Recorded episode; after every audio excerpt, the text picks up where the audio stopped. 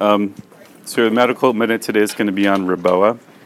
It's basically a, a balloon um, that goes up into the aorta, and instead of doing a thoracotomy and cross clamping the aorta for blood flow, you can stick this in during a trauma. It's got to be in the artery, usually goes femoral, and so you want to bring it up, you know, right to the level of the heart. You can go um, basically where you would come in behind the heart and clamp the aorta, and that's to increase perfusion to the brain, um, other vital organs in trauma.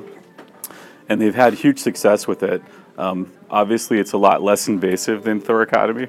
Um, in thoracotomy, the, the biggest um, problems for survivors is infection or major bleeding. Um, there's mammary arteries, there's tons of venous bleeding. Um, you know, there can be huge amounts of infection. Uh, it's pretty um, incredible to recover from a thoracotomy. We have seen a couple in this past year.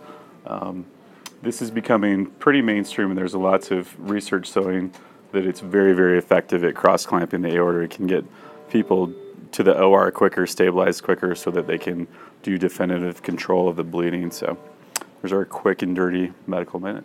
Anybody have any questions, thoughts? The trauma docs are putting these in.